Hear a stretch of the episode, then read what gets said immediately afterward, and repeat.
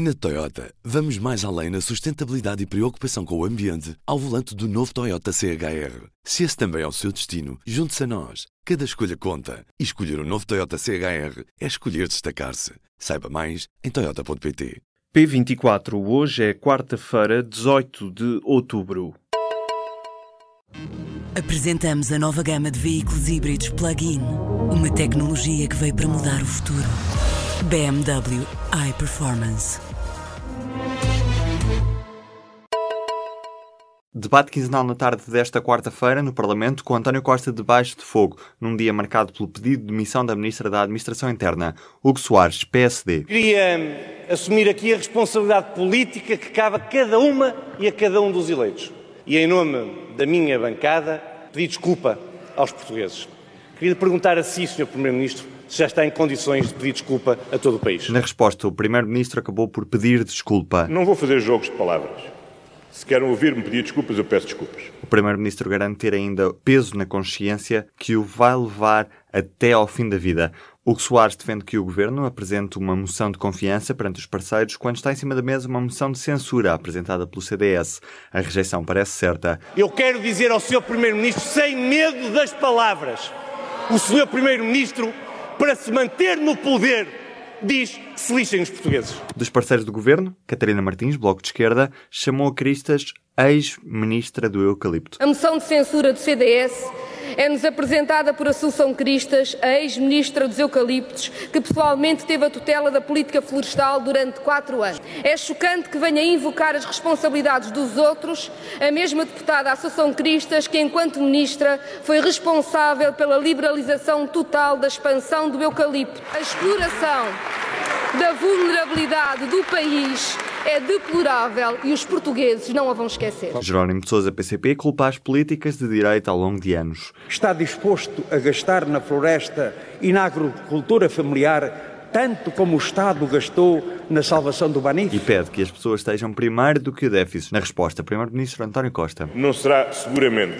o nosso empenho na consolidação orçamental que frustrará aquilo que é absolutamente prioritário, que é reforçar a prevenção estrutural, conjuntural e operacional na, na nossa floresta. E Luísa Apolónia, PEV, reforça a ideia.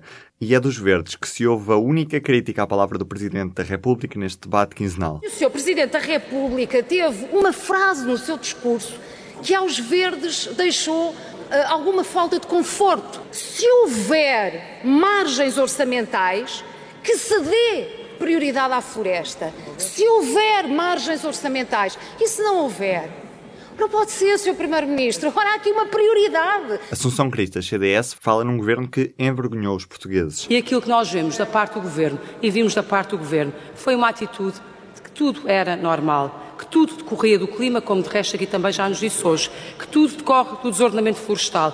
Quatro meses depois se pedrogam. Mais de 107 mortos o senhor dirige-se aos portugueses exatamente no mesmo tom. André Silva, PAN, fala num debate que tem de ir para além dos responsáveis políticos. Para além de alterações de responsáveis no governo que possam ser feitas, os portugueses querem saber o que o governo irá fazer para alterar a forma como se faz política em Portugal. Já Costa refere dois tipos de debate, o com a esquerda e o PAN e o com a direita. Um debate centrado efetivamente na resolução dos problemas das pessoas que estão a sofrer dos problemas estruturais da prevenção, dos problemas estruturais do combate, dos problemas estruturais da floresta. Depois houve um outro debate, que era um debate da guerrilha política que efetivamente não tinha a ver com os problemas reais do país. Ainda durante este debate foi cumprido um minuto de silêncio em homenagem das vítimas dos incêndios deste fim de semana. O número de vítimas mortais dos incêndios na zona centro do país subiu para 42. Os dados foram divulgados à agência Lusa pela adjunta do Comando Nacional da Proteção Civil, Patrícia Gaspar. Os fogos que deflagraram nos distritos de Coimbra, Leiria, Guarda e Viseu fizeram ainda mais de 70 feridos. De acordo com informação na página da Proteção Civil, estão ainda no terreno mais de 700 operacionais em trabalhos de conclusão face aos incêndios de domingo e segunda-feira. A ministra da Administração Interna demitiu-se. Constança Urbano de Souza abandona o cargo depois de várias recusas de António Costa. A decisão foi anunciada nesta quarta-feira num comunicado do gabinete do primeiro-ministro. Já na carta de demissão assinada por Constança Urbano de Souza, a ministra afirma que pediu insistentemente para sair do cargo para preservar a sua dignidade pessoal. Diz Constança Urbano de Souza que deu tempo a Costa para encontrar quem a substituísse. Depois de várias recusas, o chefe de governo aceita agora o pedido de demissão. Constança Urbano de Souza sai do cargo na sequência de uma segunda tragédia provocada pelos incêndios florestais. O governo vai indenizar diretamente as famílias das vítimas de Pedrógão Grande. António Costa comunicou a decisão nesta quarta-feira à Associação de Familiares de Vítimas dos Incêndios que lavraram em junho. O Ministério da Justiça vai gerir um mecanismo para acelerar as indenizações às famílias das vítimas. António Costa referiu esta decisão durante o debate quinzenal no Parlamento na tarde desta quarta-feira. O governo escolheu assumir responsabilidades depois de receber os relatórios da Comissão Técnica Independente e do professor Xavier E ainda o parecer do Centro Jurídico da Presidência do Conselho de Ministros. A descoberta do material de guerra desaparecido da base militar de Tancos não permitiu para já identificar suspeitos. A informação foi revelada ao público por uma fonte militar. O armamento foi descoberto durante a madrugada desta quarta-feira na zona da Chamusca, a menos de 30 quilómetros de Tancos. Quando foi encontrado, o material estava embalado em caixas escondidas num terreno a céu aberto. As investigações para já prosseguem.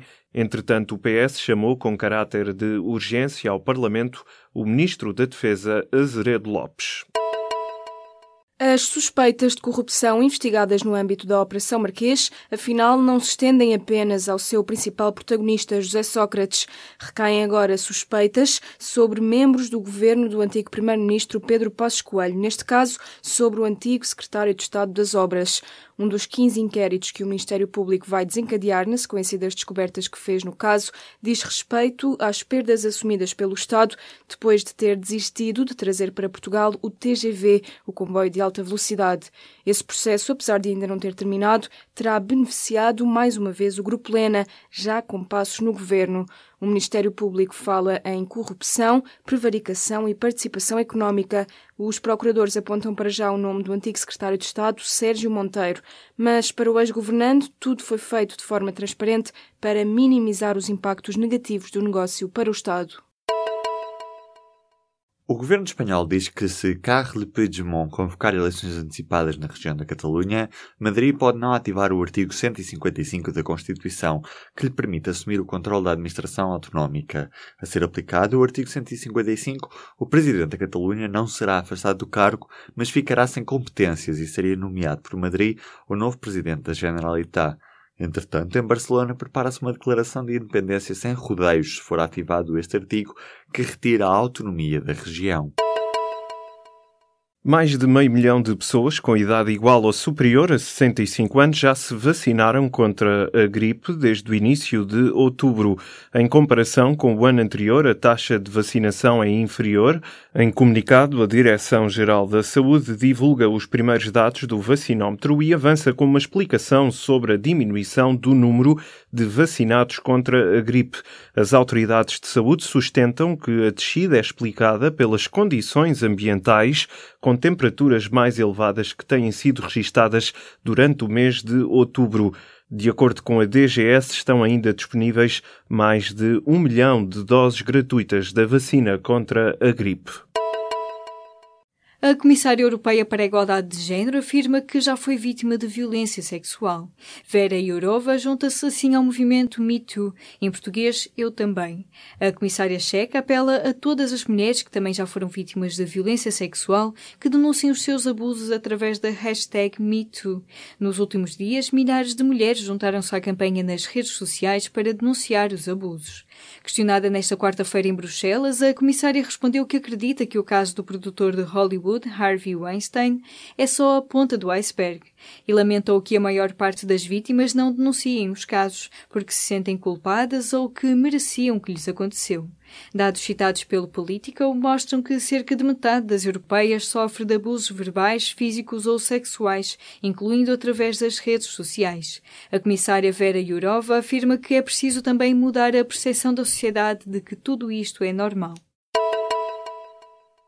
O presidente chinês quer a China no palco principal do mundo. Na abertura do 19º Congresso do Partido Comunista Chinês, que começou nesta quarta-feira, Xi Jinping disse que o país entrou numa nova era.